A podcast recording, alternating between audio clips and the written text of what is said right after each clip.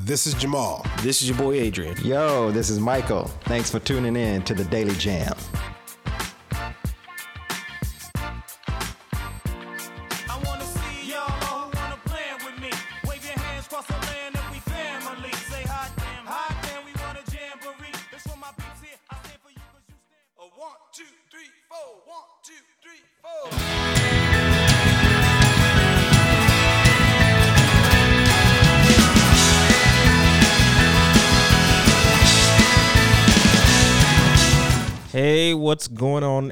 Everybody? This is your boy Adrian.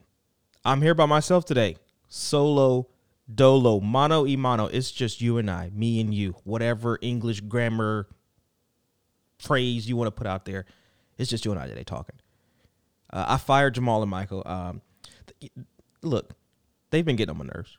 And if you've listened to the podcast, which you should be doing every single week, every time we drop an episode, then you would know how they like to get under my skin because I am OCD and a stickler for pre production meetings uh, and make sure we are, are produ- producing great content for you awesome, awesome listeners and fans out there. And so they, I've had it this week, and basically I told them last week that they were fired, and I was taking over the show, uh, and I'll be hosting by myself. So um, that's where we are. That's where we're going to be uh, going forward. And by going forward, I mean that's just going to be this week. So that's kind of where we are. Uh, I got a few things I want to talk about before we pick up with part two of our amazing interview with my mom, Helen Jones Kelley. Um, but before we get you over to that, let us get us ready for uh, some birthdays, okay?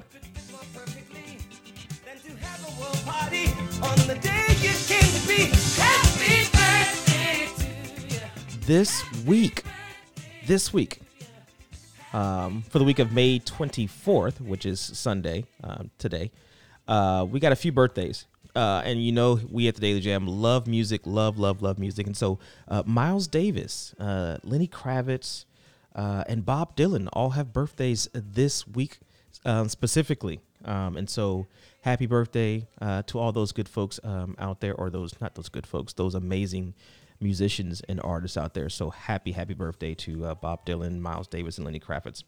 Uh, there are two important birthdays this week that you should not miss. Uh, they are on the same day. So there is no excuse as to why you can't give them a shout out. Uh, well, there might be one slight excuse. Uh, John F. Kennedy is deceased, um, and he's buried at Arlington National Cemetery. But the other birthday that is on May 29th is yours truly. It's me. It's my birthday, May 29th. Uh, I am turning the big, and so I'm really, really excited about um, this birthday year. Here's how you can support me on my birthday. I'm not going to give you my Cash App handle or Venmo or any of that kind of stuff. Don't want anything whatsoever, but I do want you to support our T-shirt campaign because as I said, we are raising those funds to get graduation gifts for foster youth. So please, please, please, if you have not already done so, please go out to our website uh, or go to our social media pages. It's all over the social media pages to please purchase a shirt for yourself or for your young one uh, as we use those proceeds to get graduation gifts and swag bags to all of our foster youth who are graduating this year. And I thank you, thank you, thank you uh, for that support. It's uh, it's been amazing. Now also this week, um, which is tomorrow, um, is Memorial Day, and I just want to take this time to say um, to all those who have served and died in uniform, including Staff Sergeant Ernest Ray Macklin, or my father, um, who is deceased. Um, I'd like to say to all of you out there, uh, to your family and friends who have served and are no longer with us, happy Memorial Day. I understand that we we sort of have gotten away from the true meaning of it, and that we use this time as an extra day off, um, and to hold barbecues uh, and to get together with friends and family. There's nothing wrong with that, but I would think that especially during this time, uh, during the pandemic, uh, that you take the time to recognize the true meaning of uh, May 25th, um, uh, 5th, which is uh, Memorial Day, and so. Happy Memorial Day to each and every one of you. Um, before I get out of here, let me just kind of preface the show for those of you who have didn't um, listen to part one. You need to listen to part one. It's an amazing part one. We had to split the episodes up in two because there was just so much content to get to um, regarding the Gabriel Fernandez story, and so that's what we did. Uh, when we get ready to come back from this commercial break, we're going to pick up on part two of our conversation with Helen Jones Kelley about the Gabriel Fernandez story, but more importantly, some things that we can do uh, in the child welfare system to improve upon it. Uh, we recognize that child welfare is here to stay. We recognize that foster care um, is the last resort, and we wish we could have a home for every single uh, child or young person that needs it. But until we compre- completely uh, abolish it through lack of uh, we don't need it anymore, we have to improve the system that we have, and sometimes that includes coming up with some radical and flexible approaches. I hope that makes and made sense. It made sense in my brain before I said it out loud. Yeah, I it really did. And so as I get ready to get out of here, let me tell you this: um, it's a great, great conversation with my mom, um, and I wish you all the best. When we come back from this commercial, we are going to go into part two of the Gabriel Fernandez story. Um, I love you all. Maybe Michael and Jamal will be back next week. Maybe. Because I don't know how I did uh, by myself today. I think I did okay. I'll see you next time. This is the Daily Jam.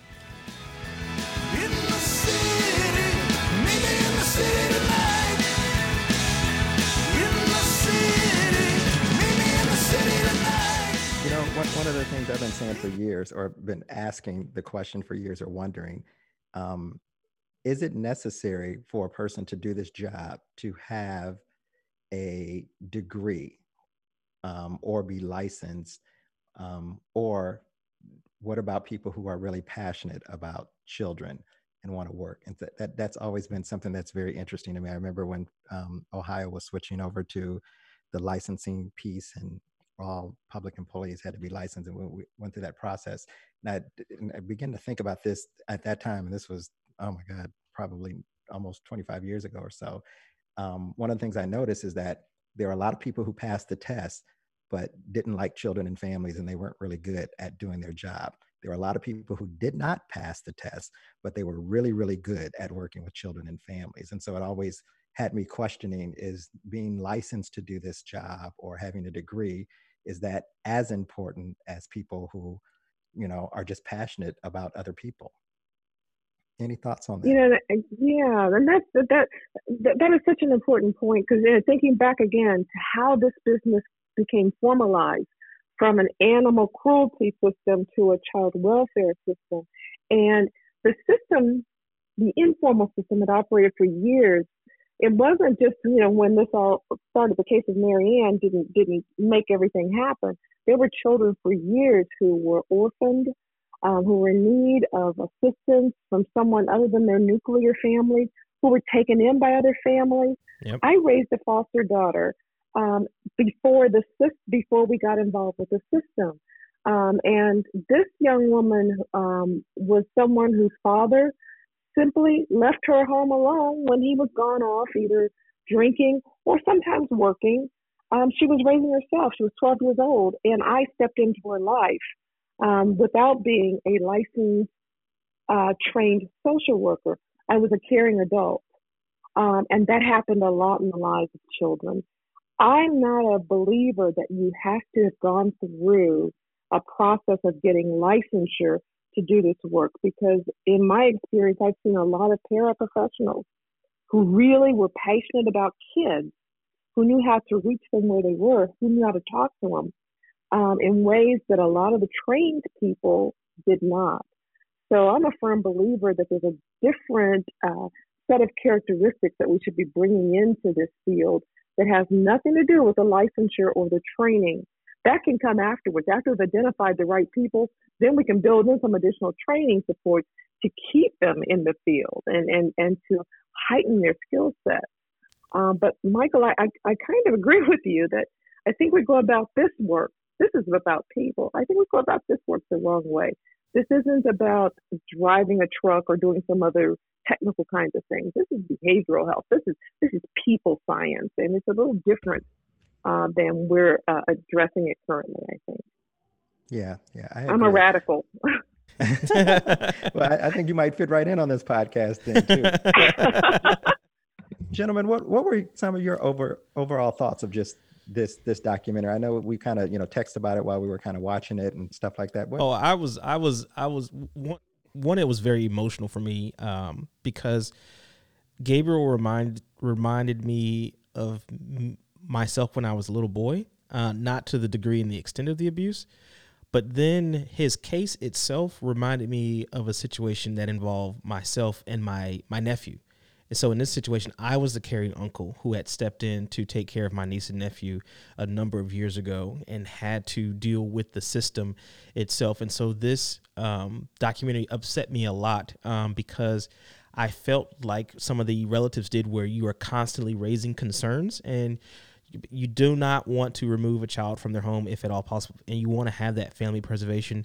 But the frustration that you that I kept having over and over watching the documentary is you're constantly bringing something to the attention of the people that you're that you're being told to you should bring it to their attention and then it goes nowhere and in my situation, you, I was like, oh man, I'm having a little bit more success because I'm known in this in this particular system. I'm known in this particular county, so I've kind of come up in the system. So my concerns, I'm a little bit eh, versed in the the lingo and the bureaucracy, and yet some of the same problems kept happening to the extent that it was like, look, this happened again, and I actually had warned that this was going to happen again, and I, in fact, I warned that at the particular hearing before they were sent back to. Uh, uh, their mom, and that was the most disheartening thing about um, this documentary.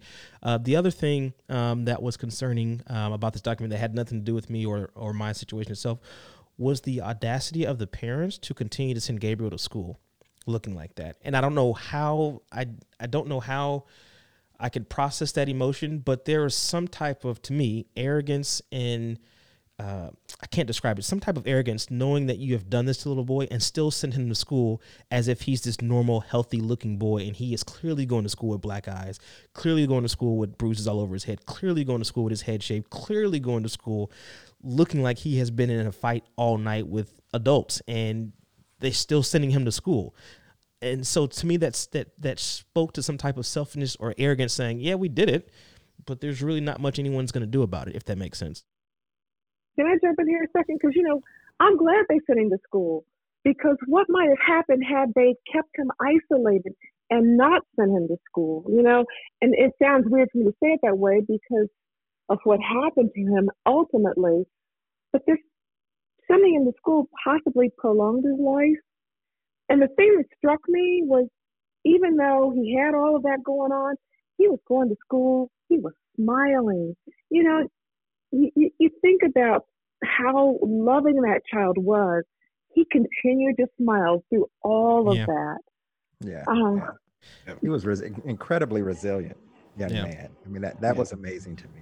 Yeah, I didn't mean to say that I didn't want him going to school, but it, I was thinking sp- strictly Yeah. from the the parent Yeah. part. And speaking of that, mom, the part that got me the most, that honestly, for those out there listening, that got me to crying was when he was posing for the photos with the letters. Yeah. oh, That Yeah. Yeah. that got me because the te- the way the teacher was describing it and how like despite all that he was currently going through, he still was performing for her, not performing, but still expressing to his mom how much he loved her. And it was mm-hmm. ironic that I tied us all together that like the last time that he was in school, he had completed a Mother's Day project. And here we are Right. recording and talking about this on Mother's Day, and that was the last thing he did with the house and the flipping of the picture. Like I, I completely lost it. I, I had to pause myself. Yeah. Yeah, I, I think what what got what what struck out to me um, the most being uh, having friends in education, being around educators, and training foster parents. Like I just did uh, this last week a whole round of pre-service training, and you know I'm telling them, you know, once you become a, a foster parent, you know you're a mandated reporter, right? And I'm I'm I feel for this teacher, his teacher, Yeah. who called repeatedly who called repeatedly and i feel for because this is this was the outcome right even in the te- her testimony at the sentencing she said you know gabriel was number 20 in my class and i don't give anybody Yeah, twenty eight. 28. believe. Yeah. number Mhm. 28 in that class Yep. and i give nobody Yep. that number to honor him and to think she did everything she felt was in the right vein and this was the outcome unfortunately Same thing with the security guard. And I just think of our, our job center mom that we have there in Dayton of how many families come through that. I remember I used to work in that building, but how many families come through there. And you may or may not notice that children look either malnourished, they look like they're neglected, or sometimes how the parents talk to them. And that how the security guard in this particular documentary had referenced that he noticed that there was something eerily, eerily wrong with this young boy and reported it, but then was told not to uh, pursue it. And so that kind of struck me. Yeah, Yeah. My, my, my thought it like I said earlier, it was really, really difficult to watch. Um, working in the field for um, around 30 years, I think I've been uh, have committed my my life to this field, um, and to watch and to see how every single area of of the system failed him was really just almost too much to kind of watch. You know, um, I mean, just the system, just no excuses at all even though that is by far the largest system in the country and i can only imagine what their caseload size are and you know um, you know every system i think in the country lacks resources to do the work well and properly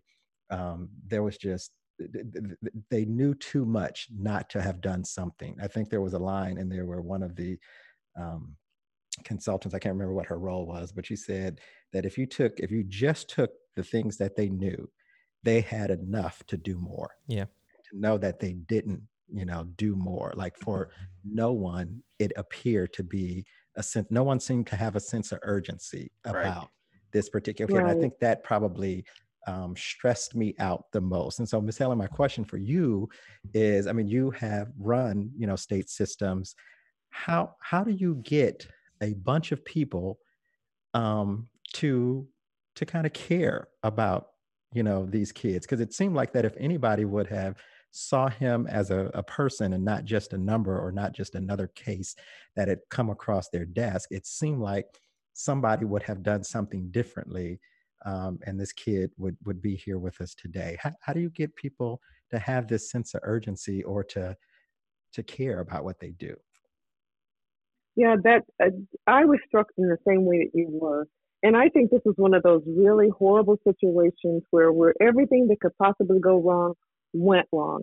And when I when I say that, I mean in terms of who were the people involved, um, what were the rules, uh, what else was going on. Um, it's hard. It's really hard to reconcile the fact that no one in that entire group of people, no one expressed the level of urgency and was willing to step over the line if necessary, even in terms of when you go to visit and you don't see the child. Uh, how do you how do you how do you reconcile that? Yeah, that was killing me. Um, that that was really hard for me. I had so many questions. As someone who has worked in the system, I had so many supervisory kinds of questions to ask. Um, I didn't I didn't understand where there was not a conversation or several conversations with the child. Um, you know, at the school, or there were so many lost opportunities Man. that it almost seemed that there was a whole group of folks who just didn't care. And I'm not trying to indict the system because I know the system is filled with a lot of caring, loving, compassionate adults. But in this case, every single thing that could be wrong about the system converged on one single case. Yeah. And it's very disturbing. And what's even more disturbing is then it happened again. Yeah. You know, Yeah. lessons learned. Where are they? Where are the lessons learned? Because it's still the same basic set of questions that I have about contact and, and, and eyes on child and follow up and follow through and not just checking a box. Yeah, because the people said they thought they did their job well. And Mhm. the fact that, you know, what happened with, you know, the, the court after the fact, you know, there there was nothing to tell them they didn't. It's Yeah. a simple phrase you just eyes. it's a simple phrase you just said that I just wrote down. Eyes on child. Like Yeah. uh, just making sure you have a chance to look at that young person as a child. Um, because I, th- I think what began as you know, there's so many breaking heart moments, but when you realize that when there were workers who were in the home and he had been placed in the cupboard slash closet area and like had they just said let me see the child just make sure everything's okay uh, and one of the and speaking of you know there being good workers who are very passionate i, be, I believe and i'm glad they added this and there was a caseworker who was there saying hey you know what? We got a report. I just want to make sure everything's okay. Let me look at your cabinets. Let me sh- make she checked the water she checked the kid and everything and ep, everything's good. Here's what i should suggest. You should kind of look at this and you could tell that she was very thorough and she was uh, very interested in making sure that one the child stayed uh, the with the family, but also make sure that the baby was okay. But 2 you could really care that she cared about the parent itself. And in Gabriel's case, it appeared that they literally just took the mom's word for it and did didn't put eyes on the child to see that he obviously had some some significant injuries and bruises. Yeah. One of the sheriffs did that too when when he called or followed up and she had mentioned that he had moved to Texas or she had sent him to Yeah. Texas or something like that. Just that. assumed He that was- yeah. dropped the case. But I, I think you know to me this kind of goes to that whole piece of you know um, is is this work really about a bunch of rules to kind of follow and policy, um, or is it really about kind of heart? Like I think the biggest frustration in the 30 years that I've I've done this work is, you know, um, they, they try to legislate everything. And I mean, it, it like to me, you don't have to, if, if I care about something or someone, you don't have to have a policy around it. You don't have to legislate me to do it. It doesn't have to be a rule. You know, if you really cared about children and families, you would do your work differently. And so, no matter how many policies we have, no matter how much legislation, you can't legislate people to do work from the heart. And that, you know, to me, at some point, this field has to kind of realize that and start really seeking out people who have a heart for this work and not just focus on developing a new set of rules and papers. The interesting thing is that every time people talk about policy, I said, ask any worker. I can guarantee you there's not one worker in your organization that knows any policy because that's not what you teach. That's not what you really kind of train. Nobody really knows the policy books.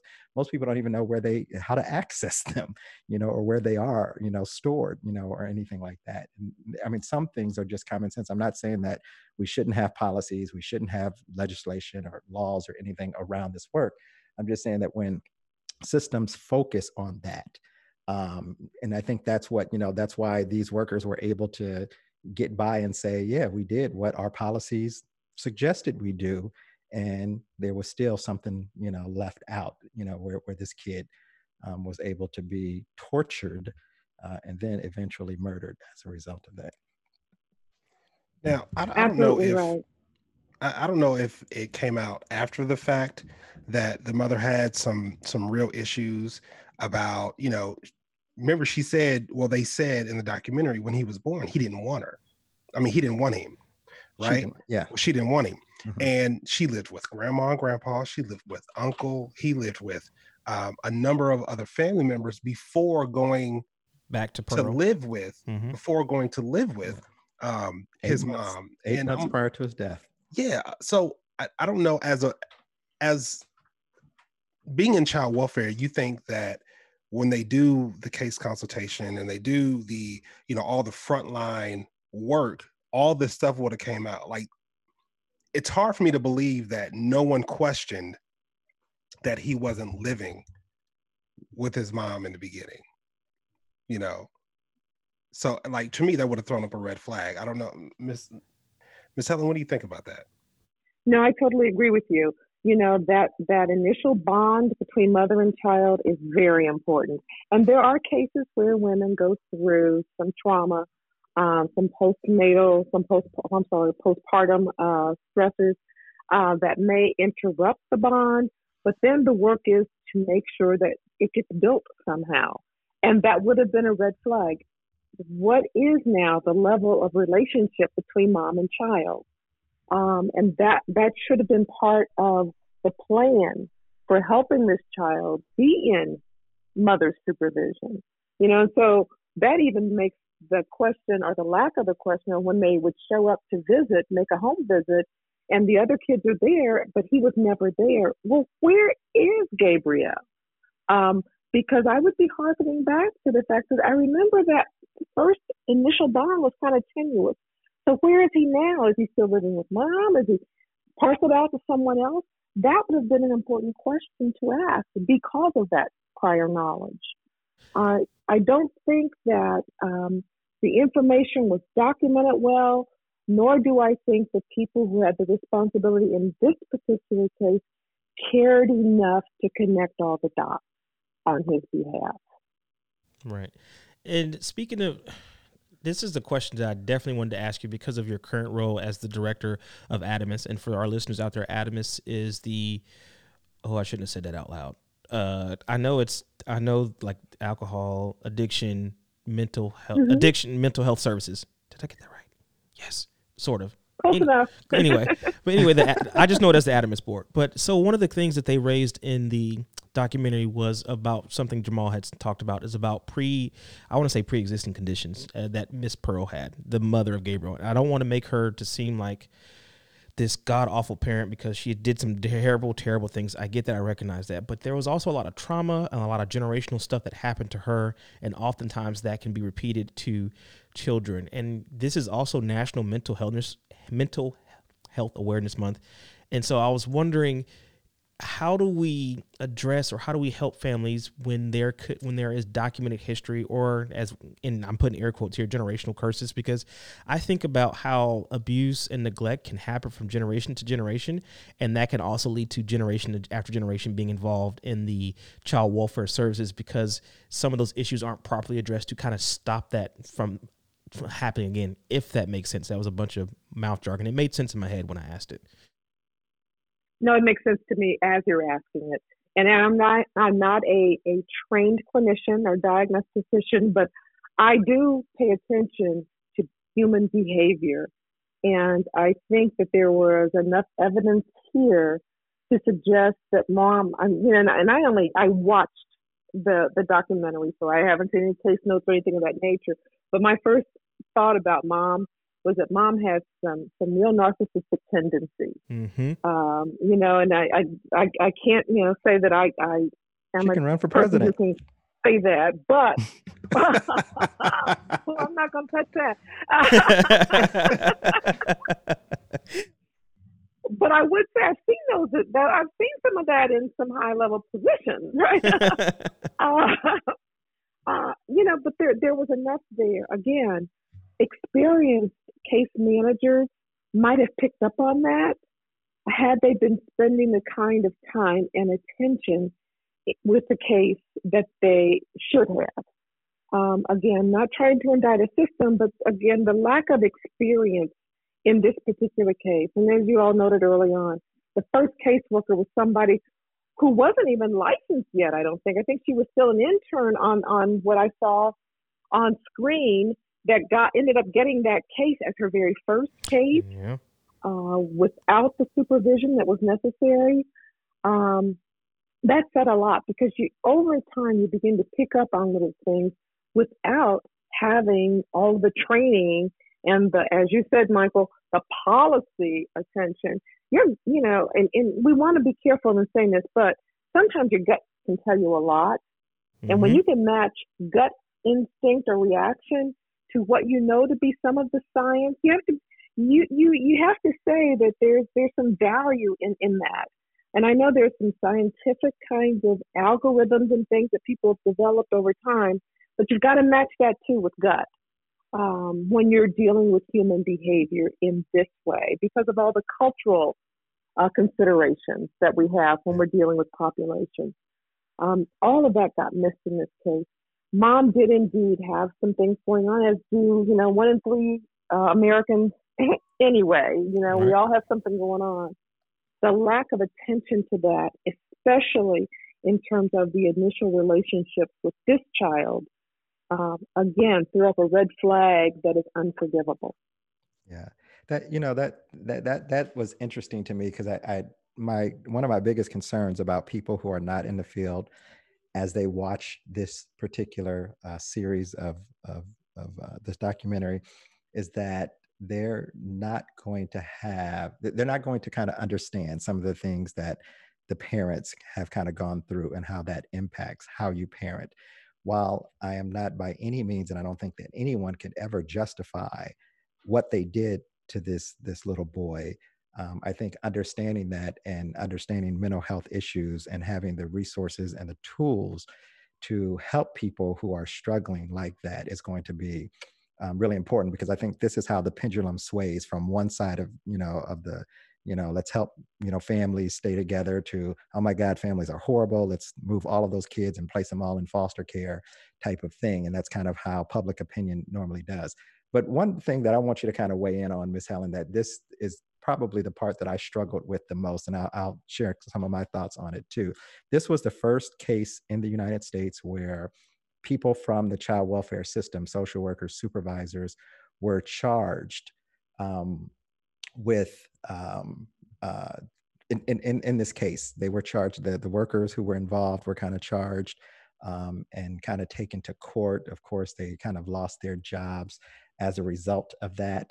Um, interested in knowing your thoughts. Do you think that the workers should have been fired? Do you think that they should have been uh, charged after kind of seeing what you know what you saw, all the mistakes that they made? What what, what are your thoughts around should they have been fired? And then uh, I want us to give our thoughts around that as well. In this case, which I, I, I agree is a rather extreme case, I think that there truly was a dereliction of duty. And I, I hearken back to, I think it may have been um, Adrian who mentioned the, the, the worker, and that was, I remember the, the, the segment she was in, segment five, the investigative worker who went out on a foster care complaint. Yep.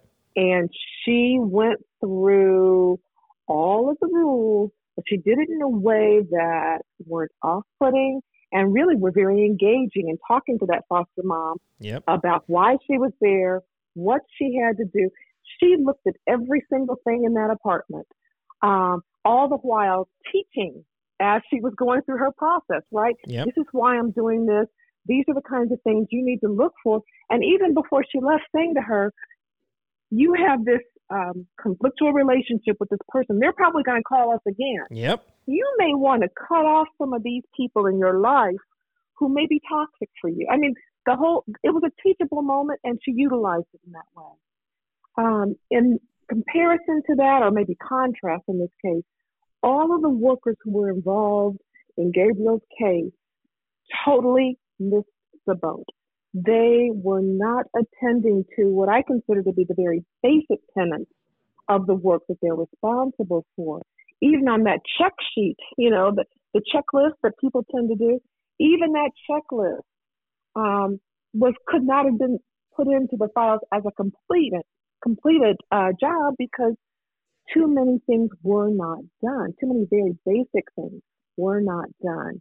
In this case, I think it was an extreme example of dereliction of duty, but it was indeed a dereliction of their duty. And so, yes, I do believe that they should have lost their job. And I do believe that there was almost a criminality involved in this because of the failure, again, to put eyes on that child during home visits, to ask more questions, and to be relentless in their protection of that young child. And I realize for many of our agencies, the focus is how I'm helping the family, but they didn't even do that. They didn't So- even do that. So you're saying, like the fat boys, they should be in jail without the bail. God. oh my Wow, I, I, I feel a song coming on. So Um, that's right, fellas, I, what do you guys think? That, that I, I, I kind of went back and forth with that. What, what are your thoughts? Uh, I don't. Yeah, that, me too. I think that they should have been fired and or reprimanded, whatever that may or may not like. It's kind of hard to get to the criminal part just because I don't know enough about the law to find out what they could actually be charged with.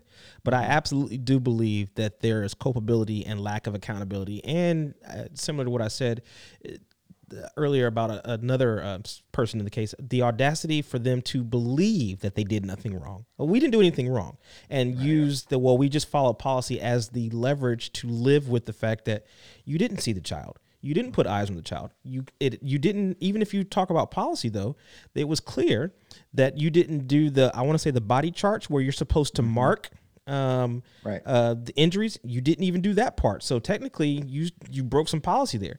Um, I also believe that there was a huge accountability issue with the sheriff's departments, those who are responsible for law enforcement uh, and not uh, doing the reports. Um, and the only nice law enforcement person that I saw was the officers who were interviewing the siblings towards the end of the documentary, where they were talking about and ensuring that it was not the siblings' fault because that was something that they didn't get into a lot, but that is something that really sat in my skin is how does this affect the siblings who are still alive? knowing that for months they watched their brother get tortured like that, and that really really sat with me throughout the thing. And I don't, um, uh, but that's that's probably that's probably about the caseworkers. That's probably my my opinion. They should have been fired or reprimanded, whatever that looked like. Yeah, definitely. Um, I don't know. I don't know about charged, even though I felt that felt I originally felt like they should, but then I started thinking about the the tidal wave, especially since there was another case. Yeah, Right. So happened a now, now are you saying that every young person that dies in our custody, their worker, their worker are, is supposed to be uh, tried, you know, because of of, of failed and know, convicted and going and to San. Quentin. and go to say exactly. um, so so that's that's where I'm kind of torn about the the whole convic- the Yeah. conviction piece and being tried.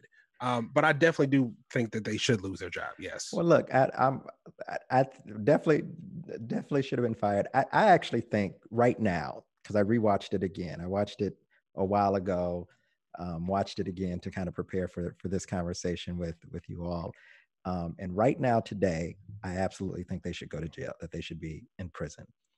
That will probably change over time, you know. But I think it's the immediate emotional Yep. response of and and the hurt you know i can only imagine what his grandparents and his uncles yeah, um, you know are feeling you know as a result and and really kind of feeling their pain and being Mhm. kind of in it with them and thinking that if that was a relative of mine that's definitely what i want to happen because they could have and should have that they knew enough to do more and they didn't do more and if had they done more this kid would be living today so right now today on mother's day i think yes they should be in prison All right. now ask me again in six months it- you maybe a little bit. Yeah, I might mean, have if that's the case, emotional response. right. yeah. If that's the case, we won't have we won't have any workers in the Yeah. Well, I, I mean, I, I, I don't know that every uh, worker who who um, where a kid dies, you know, should go to jail necessarily. I, I do think that there's sometimes that a worker has done all that they can do and should do, and kids sometimes Still still, end up- die. I mean, they're yeah. dying out. You know, like if, if Mhm. I'm a worker and they're at a foster home, and you know, Something there happened, hasn't yeah. been any type of abuse or neglect, you know, before or any, you know, and it happens. I didn't know that, you know, but right. because these folks knew a lot more and didn't do anything as a result of that, you know, that to me the culpability is is much higher. I think that there's some in some cases it, it may not be as high. But y'all, I and think I y'all agree with that. Helen That's on exactly where I am. yeah, No, because you know you just you just piqued something for me. I, I, I you know I totally agree that not every worker where a child dies needs to be charged or in jail or even lose their job because we're still talking about human behavior. If that person has done all they could do to try to protect that child, you do reach a point where there are some things, some some variables that are out of your control. But if I can't point to a file and see that even the minimal response was completed on behalf of that child, just the basic things, um, then I've got a problem. You know, so there's there's a, a point at which I can divide um, my my uh, belief about what should happen. In this case, I just didn't see the minimal even being done on behalf of this child. absolutely. And that's the criminality for me. That's the culpability for me. Um, you know, you, you go to the mat for kids. You, you, you- when you become the parent, then you become the parent. And uh, if it were your child, you go to the mat for them. Yeah. And this is your child. Uh, so do what you need to do in order to protect them. And along the way, if you can help educate the parents, get the right services in there, th- that's what you're supposed to be doing. But this was like I'm collecting a paycheck, but I don't have to put much of my activity into this. Um, Yeah, and on to the it. next thing. No, that's not that's not the way the work gets done. Yeah. So the value should be we, we should kind of place values higher than we place, you know, policy and and that type of thing. It's almost like they kind of didn't have. I have an idea. I have a suggestion. Why don't you, Miss Helen, go and take over L.A. County, DCFS, and Yes. the three of us will come and be consultants for you. Boom.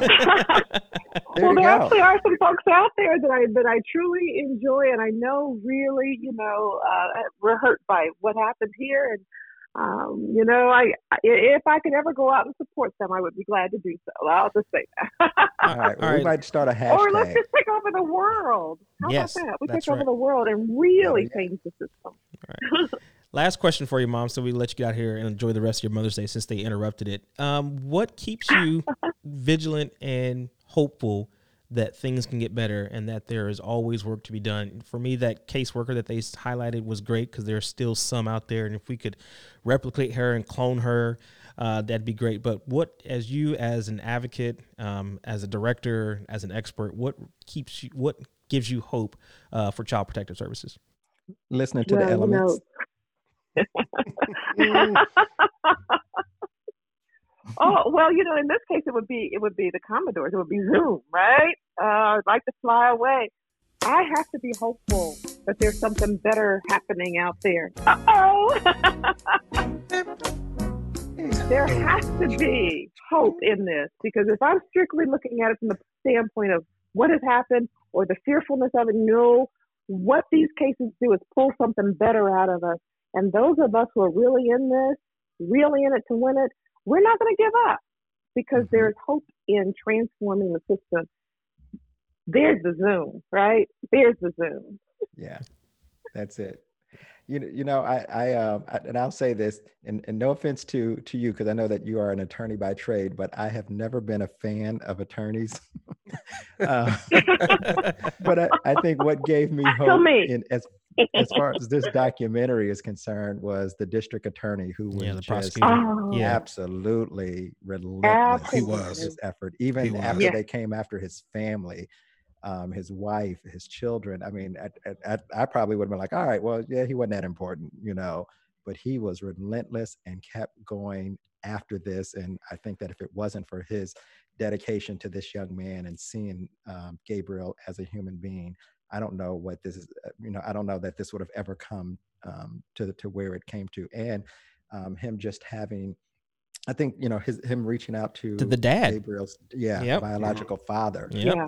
Mhm. that was Yeah. amazing to me and that that gave me hope And his And- insights, I'm sorry to cut you off, Mike, but his insights and recognize like his dad has lost hope in the system. So I Mhm. understand it, but I want to make sure he is along the way and his father feels guilty for what happened to Gabriel. And so I can understand that it could have been an adversarial relationship because, you know, I'm a prosecutor, you know, he's a convicted. And yeah, it was. it- prosecuted the dad yeah. several yeah, times it's, Right. it's just Yeah. crazy. and so that yeah that i think that was Right. that that thing kind of gave me the most hope and and you know I, I guess my hope is is that maybe all attorneys aren't as bad as i thought they were there's a couple Well, I'm glad to hear that. I, I'm Like- really glad to hear that. But I so would like say yeah, about you him, and the da he, yeah, me and the DA. He becomes it. for me the litmus test of what all the characters in these cases need to be like. All of the people who come into this system need to function the way he did unrelenting, compassionate, and forgiving where necessary, right? Because Yeah. it's people, there's people issues, but not forgiving of people who simply just don't do the job, right? Yep. Holding people accountable. Absolutely.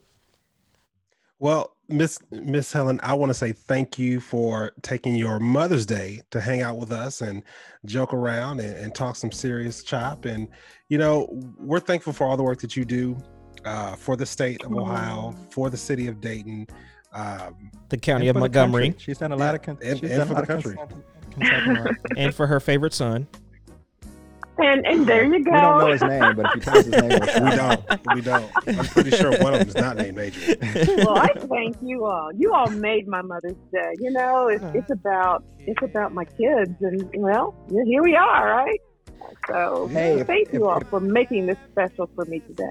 All right, You are thanks, very mom. welcome would you would you be interested in coming back on another podcast sometime was it Oh, was I'd okay? love to.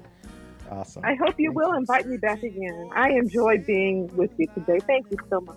All right, mom. Talk to you later. Love you. Love you. Love you all. Thank you. See you. all right love you too See ya, love ya. Oh, I'd like to take just a moment and dream my dream. You know, Lionel Richie was my daddy. Oh,